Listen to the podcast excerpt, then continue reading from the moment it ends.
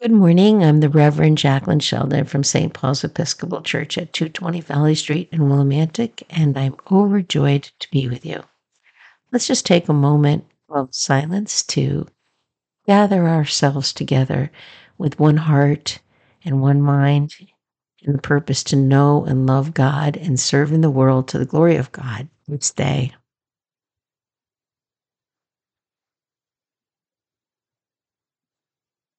Let's say the Lord's Prayer.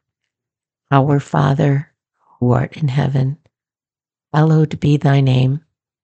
Thy kingdom come, thy will be done on earth as it is in heaven. Give us this day our daily bread, and forgive us our trespasses, as we forgive those who trespass against us. And lead us not into temptation Deliver us from evil. For thine is the kingdom and the power and the glory forever and ever. Amen. This morning, our reading comes from Matthew's Gospel, the 18th chapter, verses 21 through 35, and I'm reading it from the English Standard Version. Then Peter came up and said to Jesus, Lord, how often will my brother sin against me and I forgive him? As many as seven times? And Jesus said to him, I do not say to you seven times, but seventy seven times. Wherefore the kingdom of heaven may be compared to a king who wished to settle accounts with his servants. When he began to settle, one was brought to him who owed him ten thousand talents. And since he could not pay, his master ordered him to be sold with his wife and his children and all he had, and payment to be made. So the servant fell on his knees, imploring him, Have patience with me, and I will pay you everything.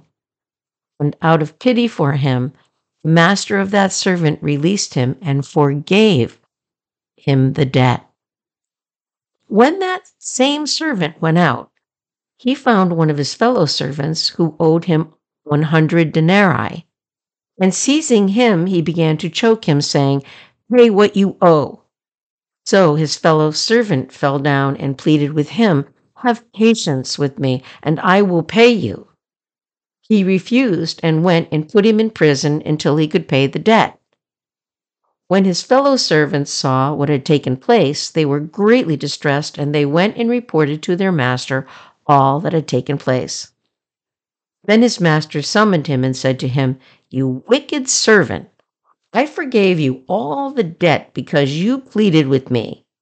And should not you have had mercy on your fellow servant as I had mercy on you? And in anger, his master delivered him to the jailers until he could pay all his debt. So also my heavenly Father will do to every one of you if you do not forgive your brother from your heart. The gospel of the Lord. Amen. So, the reason that I wanted to begin our time together with the Lord's Prayer is because I wanted us to feel the power and the importance of forgiveness. And I wanted us to see that in the Gospels, when the disciples ask Jesus to teach them to pray as he prays, he gives them this version of the Lord's Prayer. It's it's translated a little bit different from one um, translation to another. In some, it says, "Forgive us our trespasses, as we forgive those who trespass against us." In other translations, it says, "Forgive us our debts, as we forgive those who are debtors to us." And then in another one, it says, "Forgive us our sins, as we forgive those who sin against us." So that piece of the prayer that Jesus gave us, interpreted in a number of different ways, gives us an indication of how powerful and important the idea of forgiveness is in our lives and in God's intention for the world. So I want to talk about that today. And I want us to start by remembering that whenever Jesus tells us parable, it's a time where he's telling us an extremely truth or thought by using a relatively simple, simple story.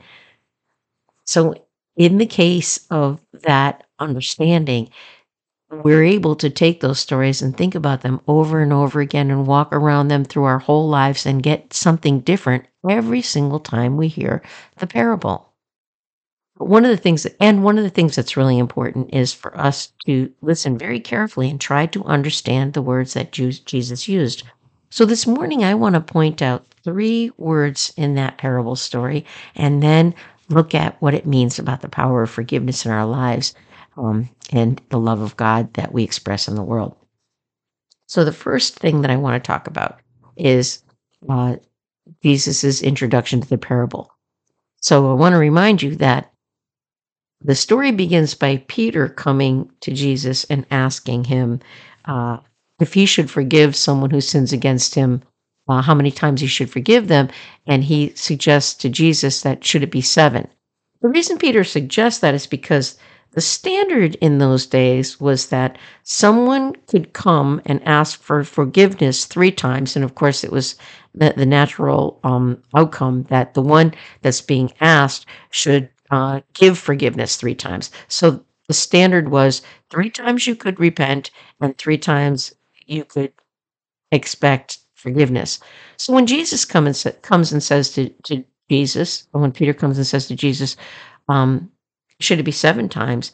He's actually being impressively generous. He's he's suggesting four more times should this person be able to come, and four more times should Peter be willing to be open to forgiving. And the surprising thing is Jesus comes forward and says, No, I don't say seven. I tell you 77 times you should forgive, which is shocking when you think about it. I mean, I don't know about you, but I'm I struggle with forgiveness from time to time. Sometimes I don't even want to forgive somebody once, and I'm afraid that if I forgive somebody, they're going to keep taking advantage of me or hurting me, or they've hurt me so bad I can't just bring myself to forgive them right away. Sometimes I even have some things about forgiveness that I keep praying, God, please help me to forgive because I just can't seem to find the place in my heart to forgive the situation I'm in with this person. So forgiveness is an incredibly complex situation, a complex and difficult issue that we face in our lives. And it doesn't just mean about forgiveness for personal slights um, or for big wrongs. It even means forgiveness when you think about it from a cultural or an institutional standpoint, where someone caught up in just the way they think the world is does something that's hurtful, and uh, we're asked to forgive even that. So, what does this all mean, and how do we be careful with forgiveness so that not only do we uh, forgive, but at the same time we don't uh, do it in such a dangerous way that we allow ourselves to be abused over and over again. So, when I'm talking to you today, I just wanted to share all those things because it's not an easy thing, and what I want to talk about is is uh, challenge and it's complex. Um, but I hope and pray that what I'm about to share with you will be something that'll help you maybe see these words in the Lord's Prayer. And then that means in your journey a little different than you've ever seen it before, and maybe um, have even more freedom to forgive. So, with that being said, let's start with the introduction. After Peter starts, tells this, asks this question about how many times should he forgive, and Jesus tells him 77 times, Jesus then connects the parable by saying, Therefore, the kingdom of God can be likened to or compared to. In other words, he's directly linking Peter's dilemma and the human dilemma of forgiveness with the story he's about to tell about forgiveness. So that word, that Greek word for compared to, means the kingdom of heaven is like this because. In other words, think of it this way Jesus says, Therefore, the kingdom of heaven is designed like this because of your struggles with forgiveness and your misunderstandings about how to walk on this earth in love. So then he goes into the parable. And looking at it from that direction helps us to see that our connection to heaven has something very much to do with our relationship with God and the gifts that God gives us and the way that we understand them and and how we can love each other by understanding who God is in our lives. And that comes to the next word I want to tell you about, and that's the word about servants. If you notice in that parable, the parable is all about servants. It begins with servants are gathering to make account to the king, and then it's the servant that comes to the king that owes the great debt, and then it's the servant that comes to the other servant because he owes a debt, and then finally it's the servants, other servants who are related, who come back to the king to report what the wicked quote unquote servant did. So we need to look at that word servant. What does it mean? So in the Greek word, this this word hulo uh, for for um, servant, I mean doulos for servant, uh, has a high level of understanding about being owned by someone and having no no no ownership of your own in this situation. Now at the deepest level, at one level of translation, this word servant means actual slave. So that would be someone who was taken without their will and possessed and used. So that is at one level the de- definition. But the level of definition of the word that's used here is about a natural giving over to another, a, nat- a natural state of servanthood to a king. It's it's about being the attendant to the king. Uh, in this story, Jesus is talking to all these people as people who uh, really don't have anything of their own, and they're being cared for by the king, and they're serving the king. So we need to catch those words to understand more deeply about what Jesus is trying to explain to us about the way of forgiveness for us, the way of healing, and the way of mercy and truth. So so far we we hear that because of human struggle with forgiveness and hurting each other, the kingdom of heaven is can be is compared to and can be understood this way about forgiveness and it's important for us to understand it this way and so what is the way that we're to understand the first thing that we're to understand is that all of us are held by God. We're in bondage in a way to God, but not a bondage where God takes us over and controls us, but just in the way that everything that we have is because of God. The air that we breathe, the food that we eat, um, the land that we walk on, the water that, that's in the world, absolutely everything, you name it, is provided for us by the Creator by the love of God. So that's how we're bound to be cared for by God within this massive system of creation. Everything that we are and everything that we can be and everything that we have is actually truly coming as a gift from divine love.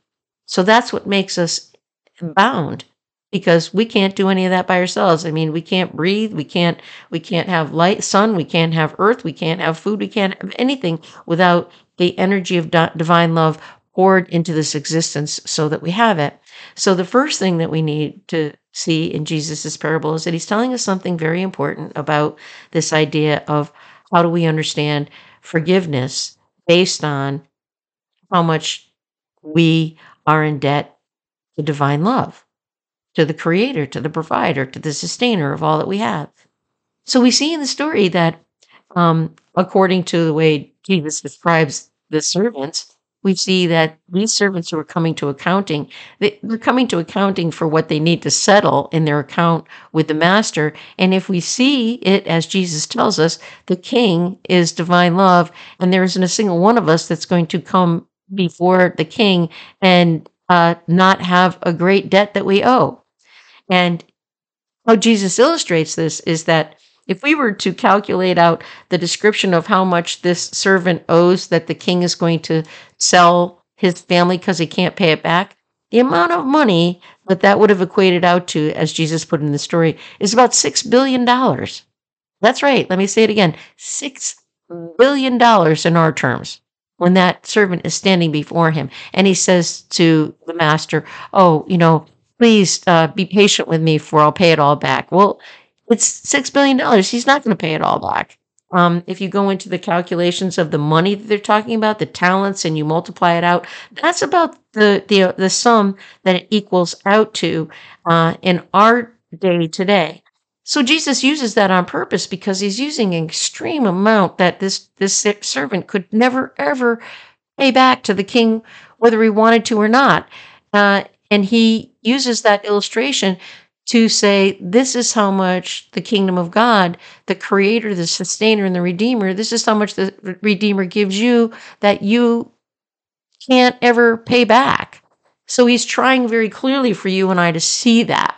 And so that's why this is called a parable, a story, a simple story for us to think about. So he goes in and he says, "Please, you know, I'll do anything. Uh, just, just wait, and I'll pay you back." And the king has sympathy for him, and he forgives him the debt. He forgives it completely. So just like that, God doesn't hold us as debtors to all that He gives us, but He wants us to appreciate it. And we can see that that's where Jesus is going with this when we get to the next moment, because we come back to the human dilemma of forgiveness and what we owe each other and how we judge each other and what happens. Because where do we go in the story? Jesus comes down to humans, He comes down to two of those who are in the embrace of God's love and owe everything to God for their existence. And this one servant who's just come out freed of his his debt meets the next servant and chokes him and wants his money. Now this servant owes him in the neighborhood of about in our daily financial understanding today about $12,000. So if a servant back then worked every day, a common servant worked every day, on a daily labor, they could bring home, in comparison to our money today, roughly around, say, $30,000. So, what that means is that the chance that this person could actually pay back the wicked servant who had been forgiven, uh, it, it was in the ballpark. He could have. When he drops to his knees and begs him to forgive him, and the and, and the and the and the servant is so angry he throws him in prison. The fact is that when he says, "Have patience with me, and I'll pay you back," he could have probably paid him back. So again, you need to see Jesus is telling us a story that's really important for us to absorb completely. So what we can't ever do on our own in relationship to God and all the gifts God gives us, we then come down to the dilemma of how we struggle with each other, how we judge each other, how we get angry with each other, all the different forms and levels of forgiveness uh, for, for slights and, and wrongs and everything else, where Jesus is showing us all the little stuff that we see in our human existence, we need to put into the uh, aspect of what it means to know the love of God in our lives and to have God providing everything for us as we look at how we love one another and how we forgive each other and how we treat each other. He's intentionally making this parable that big for us to see it. And when we get to the end line, I want to talk about that word heart. When Jesus says, and the Father, the, the, the King will do the same, and in heaven, the Father will do the same thing if we don't forgive from our hearts. We will not be forgiven. Now, why is that being said? Let's think about that for a minute. The reason I want to suggest that it's being said is because the real pain and sorrow here is that servant, the wicked servant who wouldn't forgive his brother servant, he had no appreciation for everything he was getting. He had no, not one single shred of appreciation for the, the enormous love and provision that is was his, that is his in that story by the king.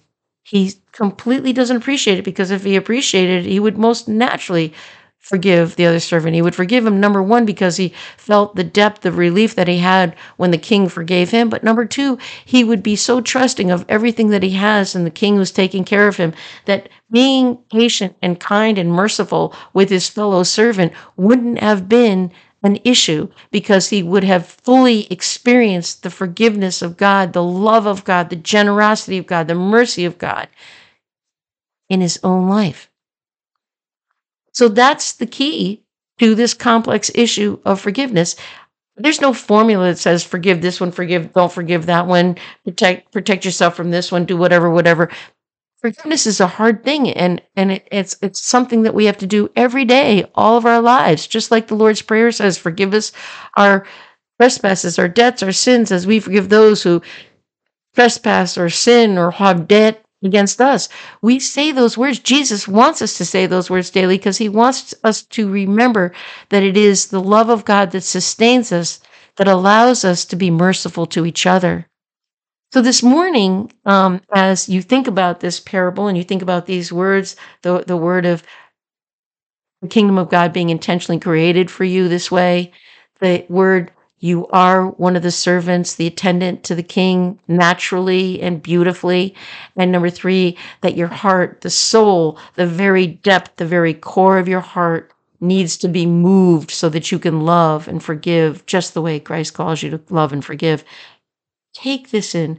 Think about it during the week. And when you get into those little moments where somebody just kind of annoys you and ticks you off, or maybe something bigger happens, or all of a sudden you remember something somebody did to you and it starts running down in your brain, I want you to go back and think about the King of Love who gives you everything and forgives you everything. Maybe you can forgive and love somebody else and forgive and love yourself as well. Amen. Our Father art in